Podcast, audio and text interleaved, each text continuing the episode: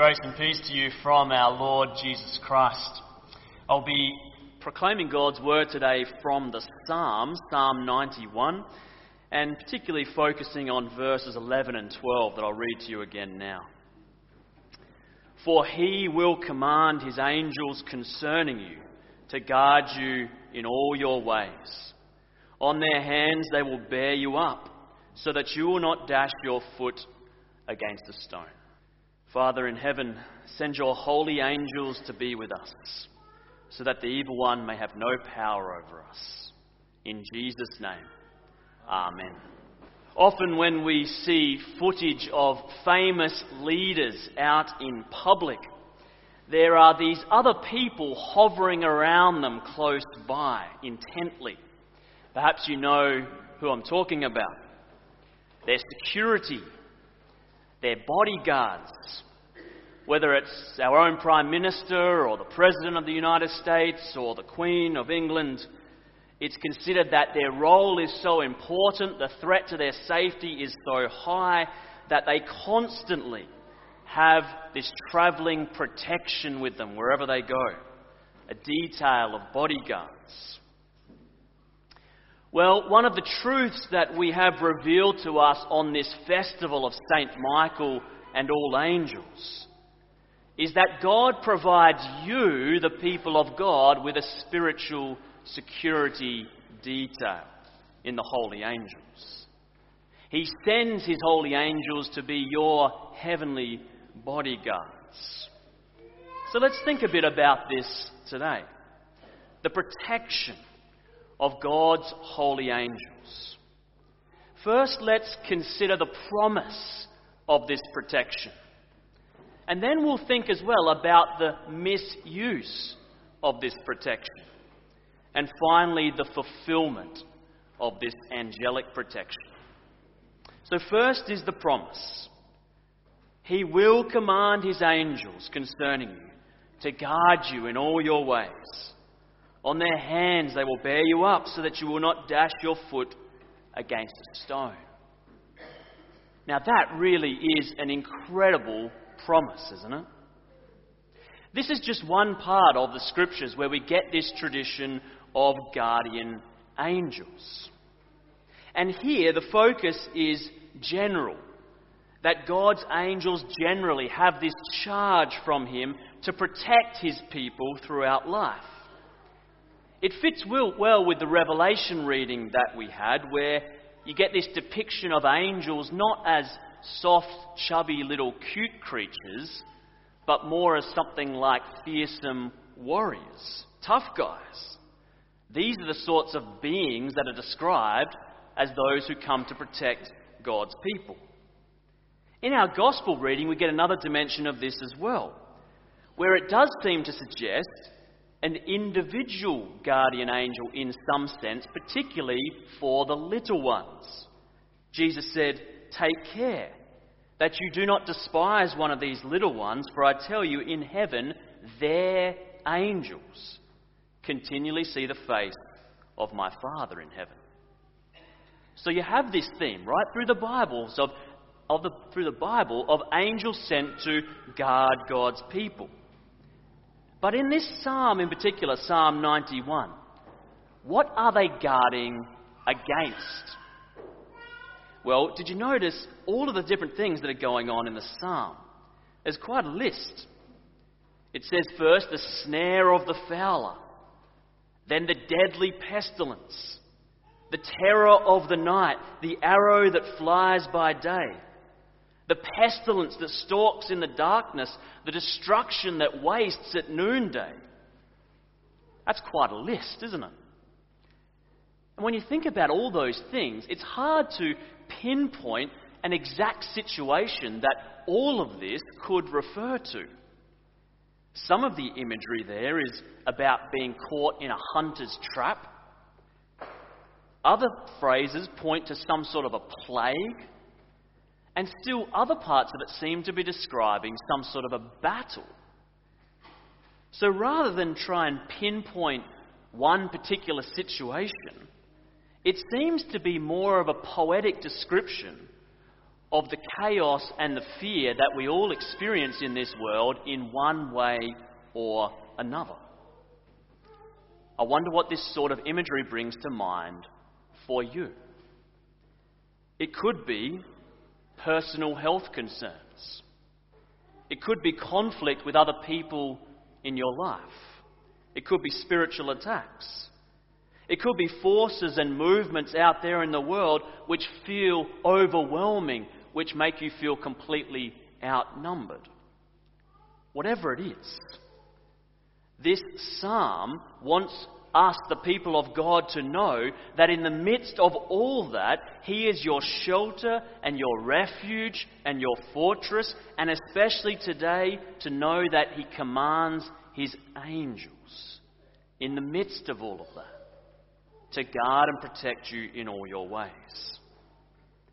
This, of course, is why Martin Luther encouraged us to pray in the morning and in the evening let your holy angel be with me, so that the evil one would have no power over me.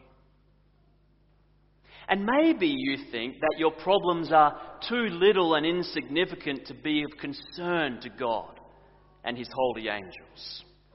But notice what the psalm says. On their hands they will bear you up, so that you will not even dash your foot against a stone. That seems to be making the exact opposite point.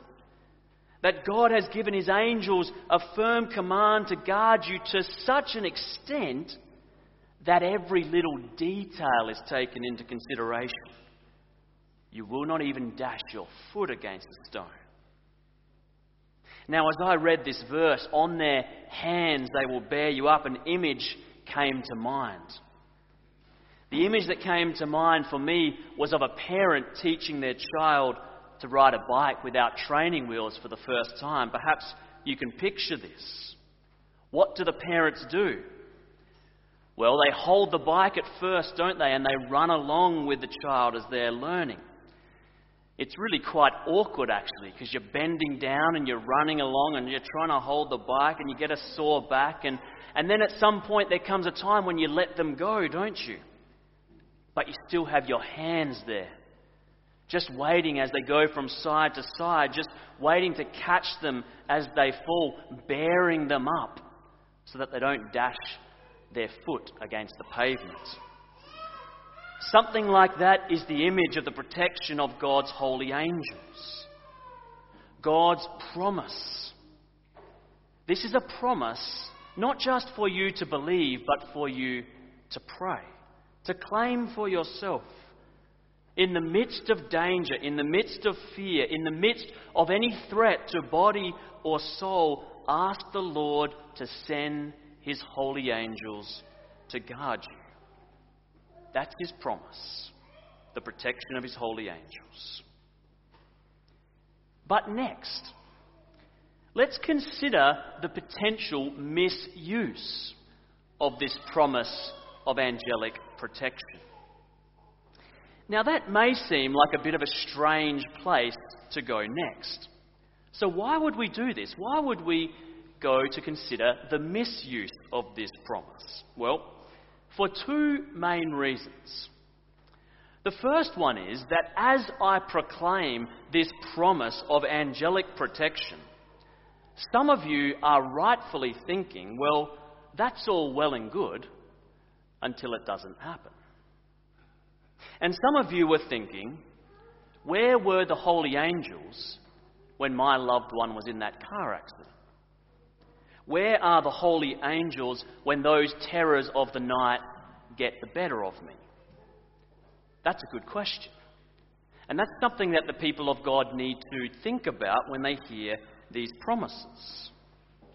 And the other reason that we need to touch on the possible misuse of this promise is that this is one occasion where we know for 100% certain that this scripture verse can be misused in a very specific way. Because you may remember who famously quotes these words as recorded in the New Testament. Here it is from Matthew chapter 4.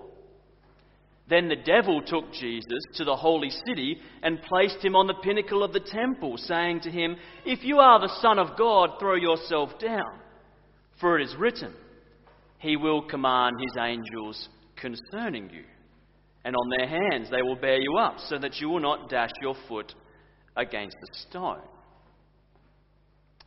Now, when you hear the devil quoting the Bible, you want to take notice of this. And you want to be pretty careful that you are interpreting and using the scripture as Jesus and the apostles do and not as the devil does. The devil's misuse here is at two levels, I think. The first one is that he's suggesting this incredible promise of angelic protection gives a license for recklessness. He says, Come on, Jesus, God will protect you. Just jump off. Prove who He is and who you are. And remember how Jesus responds to this taunt. Jesus says, It is written, Do not put the Lord your God to the test. So the message for us is this yes, be encouraged by God's wonderful promise of the protection of the angels. But do not use it as an excuse to be foolish. Do not use this promise as an excuse to put yourself in harm's way. Do not use it to put God to the test. But there is a deeper level to how the devil is misusing this as well. And we'll see this when we consider what the whole purpose of that temptation is. Remember, what is the devil really trying to get Jesus to do there? Basically, he's trying to get Jesus to avoid the path of the cross, to take another path. Remember, he says, You don't need to go that way for all the kingdoms of the world. He says, I'll give you all the kingdoms right now. He's saying something like this If you really are the Son of God, a loving God wouldn't let you suffer, would he? So just jump. Let the angels catch you. But Jesus completely rejects the devil's use of God's promises. So, this misuse by the devil, this actually touches on those concerns I mentioned earlier about the situations where the angelic protection just doesn't seem to happen. So, we can say that firstly, God's promises of the angels to protect us, it does not mean that we live recklessly and unwisely, but secondly, these promises are also misused when we use them in such a way that we think we can totally avoid suffering in life. Because that's how Jesus responds to the devil. You get both in the scriptures. You get this extraordinary promise of God's care and concern for you. And you get the certain promise that you will face hardship and tragedy in life. Both are true. Even Jesus says at one point, They will put some of you to death, but not a hair of your head will perish. So, yes, God promises to send His holy angels to guard you in all your ways, even down to the details. But that means something deeper than just bad things won't happen. It means something more like in the midst of all the bad stuff, He will still be guarding your soul from ultimate evil. It means that in and through the bad stuff, He will still be bearing you up so that all things work together for good. He will finally bring you through death to life eternal in the presence of the holy angels. And this brings us to our final point for today, which is the fulfillment of the promise of angelic protection. The devil tries to tempt Jesus by misusing this promise of angelic protection. But then something else very mysterious happens at the end of that account. Then we read the devil left him, and suddenly angels did come and serve him. The angels come and serve Jesus after his temptation to prepare him for the rest of his ministry. Do you remember later on in the Garden of Gethsemane? Jesus prays, Father, if you are willing, remove this cup from me, yet not my will, but yours be done. Then an angel from heaven appeared to him and gave him strength. So there's the Messiah, the Son of God in human flesh, in the midst of his agony about what lies ahead, and the promise of angelic protection is fulfilled.